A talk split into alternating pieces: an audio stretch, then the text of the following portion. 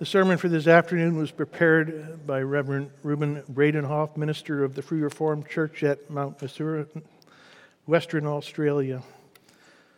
After the sermon, we'll sing in response from hymn 63, the stanzas 1, 6, and 8. Beloved in Christ, the fifth petition of the Lord's Prayer is all about forgiveness. It's about letting go of sins, not holding on to wrongs, and overlooking past offenses. You'll notice that the fifth petition deals with two kinds of forgiveness God's forgiveness of us and our forgiveness of one another. The first kind of forgiveness is easy to talk about. For who hasn't sinned against God? We all have. Who needs the release from guilt that can only come through Christ? We all do. We all need forgiving, and we have been by the Father of all mercies. If you believe in Christ, you no longer have your sins counted against you, but you are justified freely through God's grace. What about the second kind of forgiveness in this petition? Our forgiveness of one another. It's not so easy. Who of you has been sinned against and needs to forgive? Who needs to show grace to his brother or sister or neighbor? Certainly, we all do. For whenever we have contact with others, there is a potential that we will hurt and be hurt. We will sin and be sinned against. Which means it's good to consider what it means to truly forgive. To find wisdom, let's return to where we started God's forgiveness of us. He gives us a standard and guide for all our personal relations. It's included right in the Lord's Prayer at the fifth petition. Forgive us our debts as we have forgiven our debtors. As we've been forgiven by God, so we must forgive others.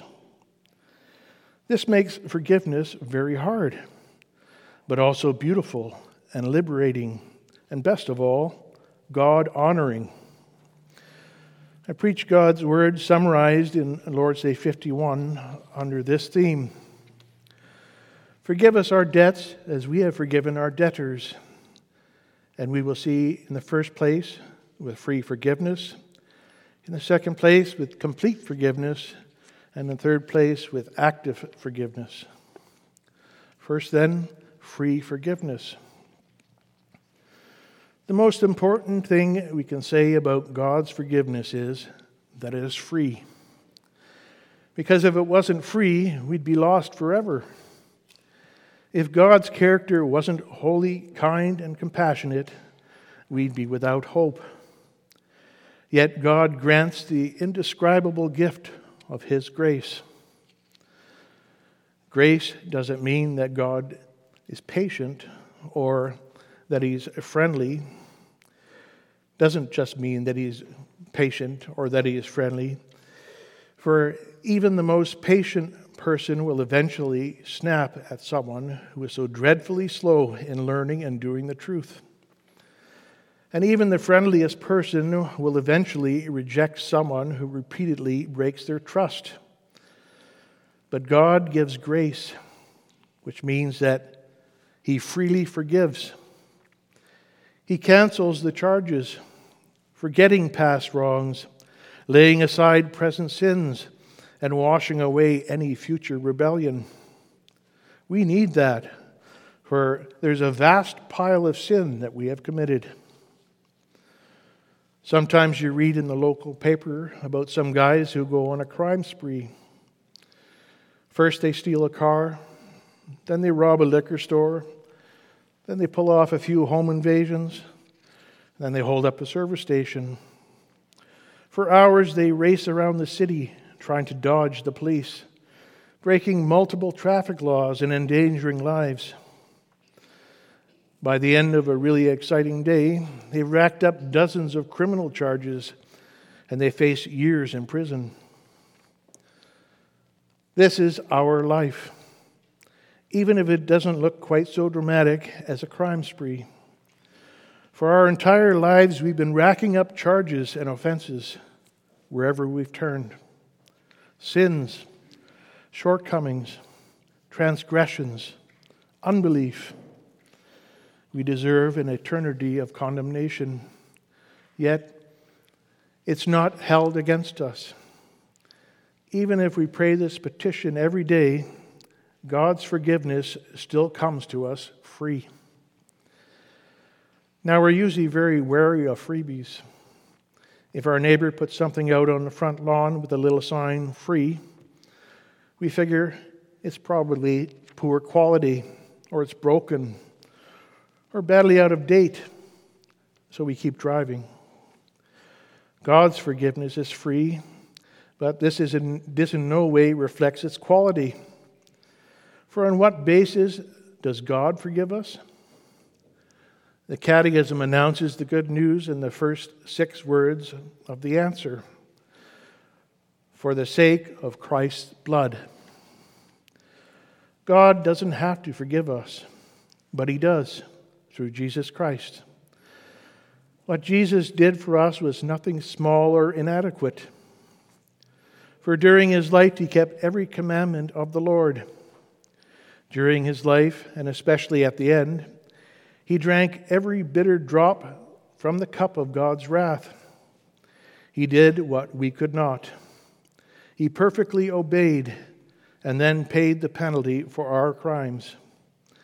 It wasn't cheap, for it cost him his heavenly glory, his earthly life, his blood, even his blessed communion with the Father. It wasn't cheap, but for us, it is free.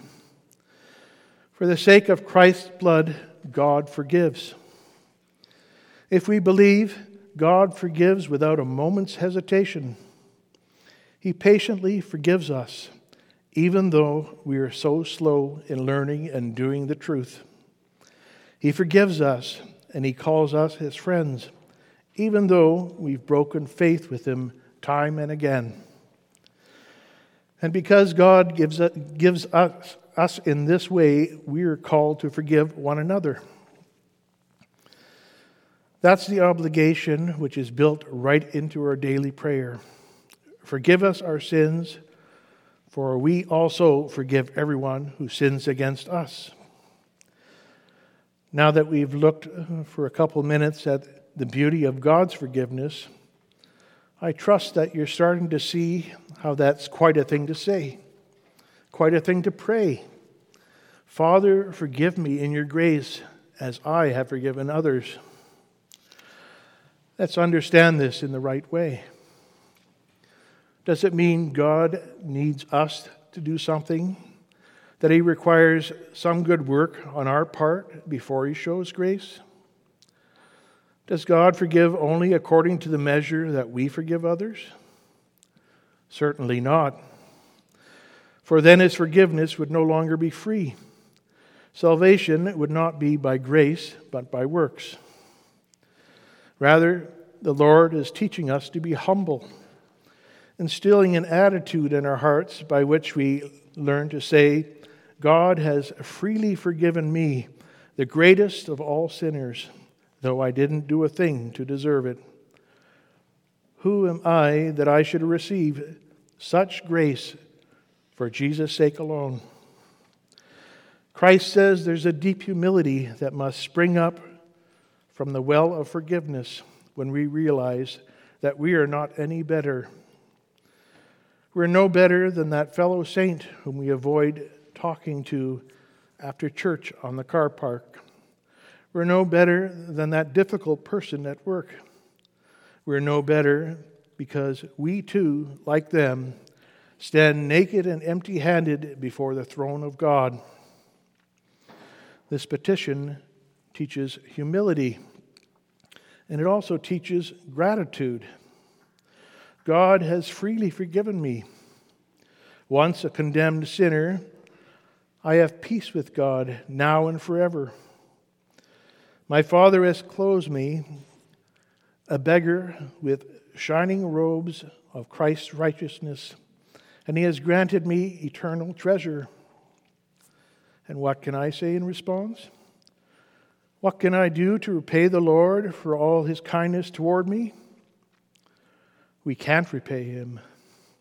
But in thankfulness that is nurtured by grace, we want to serve God with all that we are every day of our lives. And one powerful way, perhaps even the most powerful way, of showing your gratitude to God is by the act of freely forgiving. If God's love has truly been poured into your heart, then you want to share it with others. His grace in you will expand and multiply and spread. That's how the Catechism puts it. We find this evidence of your grace in us that we are fully determined to forgive our neighbor. Those who have been forgiven by God gain profound wisdom for how to deal with the people in our life. For in humility before God, we confess that we are no better. In thankfulness to God, we desire to copy his brand of grace and mercy in dealing with others. This is the clear teaching of Scripture. Let us remember how in Ephesians 4, the Holy Spirit says, Be kind and compassionate to one another, forgiving each other, just as in Christ God forgave you. Notice the comparison just as God has forgiven us in Christ, we must forgive each other. Just as. It means forgiving as God forgives, without a moment's hesitation, with an abundance of patience and kindness. Freely forgiven, we must freely forgive. Like we said before, forgiveness is an easy thing to receive, but a hard thing to give. When we are called to forgive someone else, we often worry about how they might be taking advantage of us or how they might walk all over us. God tells me to forgive. But He doesn't expect me to be a doormat, does He? Or we set certain conditions for forgiveness. He first has to come to me on his hands and knees. He has to prove that he won't do it again. Now, it's important and it's biblical that a person repents before we forgive him. To forgive someone who has not repented can deter them from really seeing what they've done wrong. Because they got a free pass, they might just carry on with their sin. Repentance is essential, just like God demands that we truly repent before He will forgive our sins. Still, this shouldn't be what we immediately resort to when talking about forgiving someone, that we rush to mention what the other person has to do first. It's so much better to emphasize our willingness, even our desire to forgive. Consider God's willingness. What if God had waited for us to come to Him? What if we sinners first needed to fully grasp everything we'd done wrong? If God had waited, we'd be lost forever, unforgiven. But God looked for us, and He showed us mercy, even without being asked. As the scripture says, while we were yet sinners, Christ died for us. In making preparations to forgive us, God didn't say they have to come halfway first. They've got to put things right or make themselves a little bit more respectable. We too should be willing to forgive, even if we think it's undeserved. And when He forgives, God no longer lets our sins get in the way. Forgiveness means that our relationship isn't burdened with any evil thing we've done or any good work that we've neglected. God considers our sins gone entirely because Christ's work was so complete. once and for all. He took away our guilt. And so, Jesus once said, Be merciful as your Father in heaven is merciful. Having God's spirit of mercy means that we're willing to reach out, willing to try and try again. It means we don't let the relationship be dragged down by what they've done. We don't keep on reviving the painful memories, but we strive to leave them well and truly behind us. No question, this is hard. We can do this only when we fix our eyes on the perfect model of God's love in Christ, in whom we have complete forgiveness. Which brings us to our second point complete forgiveness. Every day, we said, we need to pray this kind of prayer Lord God, have mercy on me, a sinner. And his forgiveness can't be lacking in any way.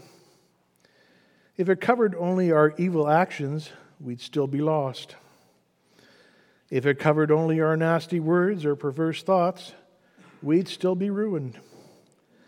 In fact, we'd be hopeless if this forgiveness covered only the bad things we did. For we also need forgiveness for all the good that we failed to do. But God's forgiveness is complete. The Catechism expresses this with a simple word, so small that you might miss it. Do not impute to us any of our transgressions. God doesn't count any of our sins against us. For him, there is no such thing as partial forgiveness. Comprehensive forgiveness is the Bible's clear teaching. Think of Isaiah 38 17 where Hezekiah prays to God, You have put all my sins behind your back. Notice how the Lord placed all the wickedness of Hezekiah far behind him, where God can't see it or dwell on it any longer. He has completely forgiven. Or consider Isaiah 43 25, where God declares to his people, I am he who blots out your transgressions for my own sake. In our household, we often run short of whiteout because there's always a lot of homework mistakes to cover up and messy handwriting to conceal. But in His grace, God never runs out of the ability to blot out our transgressions. He's got an infinite ability to cover them over as if they never were which is how he can say, I will not remember your sins. Verse 25. Again, in Isaiah 44 22, the Lord announces his good news I have swept away your offenses like a cloud, your sins like the morning mist. And there is a similar teaching in Micah 7 19. You have compassion on us. You tread our sins underfoot and hurl our iniquities into the depths of the sea. God takes away every bit of our sin, all of them the intent, the deed, even the remembrance, complete forgiveness. When we confess our sins and repent, every single sin is forgiven. The so called big sins, the small, the public, and the private the ones we know about, and even the ones we don't realize we've committed. Though we quietly continue our crime spree every day, they're all forgiven. God doesn't let any of our sins get in the way of his relationship with us. They're gone because Christ's work is complete. Once and for all, he took them away. This complete forgiveness is again both the model and motivation for our forgiveness of one another. The model that we must imitate is perfect, for God doesn't let one sin deflate the love that He has for us. His perfect forgiveness should motivate us to do the same, not letting anything derail the love that we're commanded to show. For us, this is another hard teaching. For even after we say we've forgiven, we might still be smoldering in anger at our brother and sister, our co worker, our parents, our former friend. Even long after the sin was dealt with, we still resent whoever did us wrong. We think of a brother and sister in the church with a mind that simply can't let go. Yet, our forgiveness must be complete. This is what the Catechism says. We must be fully determined wholeheartedly to forgive our neighbor. Underline those three emphatic words, driving home the point. We mustn't simply forgive, but must be fully determined wholeheartedly to forgive those who have sinned against us. If we pray the fifth petition and pray it sincerely, it requires us to examine our hearts. Are there old sins that I love to remember? Do I still hold things against my spouse, or do I hold things against my fellow saint? Do I resent him for any reason? Or do I live in bitterness? And so we must again return to that perfect model of forgiveness. God holds no grudges and is not bitter. For this we must strive. Now, sometimes people say we have to forgive and forget. This isn't always possible, for the human mind isn't like a computer from which you can permanently delete files. We can't just forget the ugly events of the past. Think again about God's forgiveness of us and how, in one sense, He too doesn't forget. He cannot forget because he is God. And yet, God does say in Isaiah 43 25, I will not remember your sins. God speaks of himself in a human way so he can express how complete is his forgiveness. It is as if he forgets, as if they're not on his mind anymore for he simply will not let past sins get in the way of our relationship with him. He puts them to rest once and for all. For Christ's sake, our sins have been forgiven and are out of the discussion. They are irrelevant. They're dead and buried, so that God and we can carry on in true peace and loving fellowship. May we strive with all our might to do the same, to forgive the wickedness of others, and to remember their sins no more. We move to the third point active forgiveness. Actions speak louder than words. And that's true for forgiveness, too. It's one thing to say, I forgive you, but we also need to show it. Consider how we humbly call on God to forgive us. God forgives us actively. Just what do we mean by active forgiveness? When we're forgiven by God, we don't hear a declaration ringing from the sky. The Lord doesn't send us a monthly account statement. But through the sure testimony of the Holy Spirit, God lets us know. He tells our guilty hearts that we are cleansed. He relieves us of our worries and gives us his peace and joy. And then, in his goodness, God shows us that we are forgiven.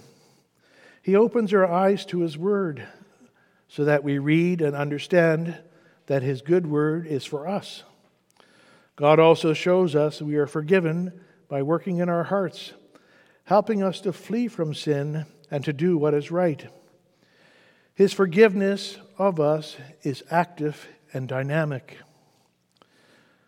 So, how do you turn forgiveness from words into actions? How does the fifth petition take shape in your life? Let's begin negatively and then go to the positive. Forgiveness means negatively, we don't slander our difficult brother anymore or gossip about the offending sister. Don't avoid our old foe on the church parking lot or ignore them or chew on his old sins when you've got nothing else to think about. Rather positively, we reach out with love. We reach out to the parent with whom we've always clashed. We show kindness to the coworker who once tarnished our name. We show kindness and friendliness to a person who has long tried our patience, even if it's the last thing that we want to do. And even if a great physical distance now separates us from the person who's done us wrong, we show that our forgiveness is real by resisting every thought against him or her.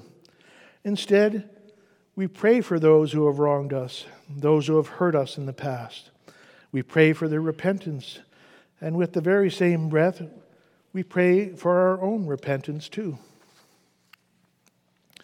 Just as God showed his love so actively in Christ, so we must show it with determined effort to love and to give and to put others first. Maybe your best efforts will be scorned. Maybe your outstretched hand will be slapped away. Yet, it doesn't take away from the command, does it? The command is to live a life of love. This is what the Holy Spirit says in Romans 12 about living such a life of love. Repay no one evil for evil. If it is possible, as much as depends on you, live peaceably with all men. Do not avenge yourselves.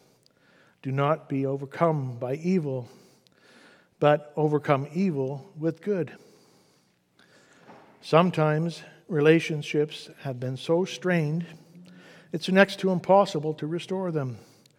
Sometimes another person resists every attempt to be reconciled. And it's true, the clock can't be turned back in families or in the church. The hurts can run very deep, and the consequences can be so painful, even for a lifetime. Yet, out of love for Christ, as much as depends on us, we must aim for real forgiveness. These efforts bring glory to our forgiving God, and they show that we are truly children of our loving Father. In His amazing grace, God forgives us, and in His grace, God helps us to live at peace and to leave the sins of others in the past. So we pray, Father, in your mercy, forgive us, and in your mercy, help us to forgive. For Jesus' sake, amen.